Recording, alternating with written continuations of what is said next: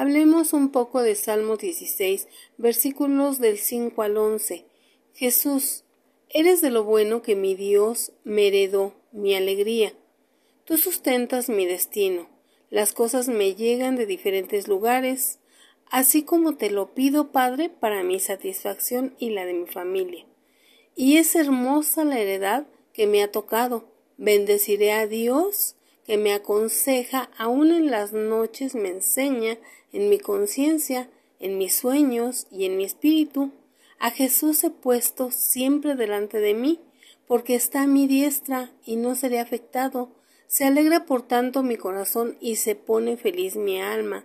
Mi cuerpo también reposará confiadamente, porque llevarás mi alma a un lugar bueno, me muestras la senda de la vida, en tu presencia hay plenitud, placer y protección para siempre, Padre.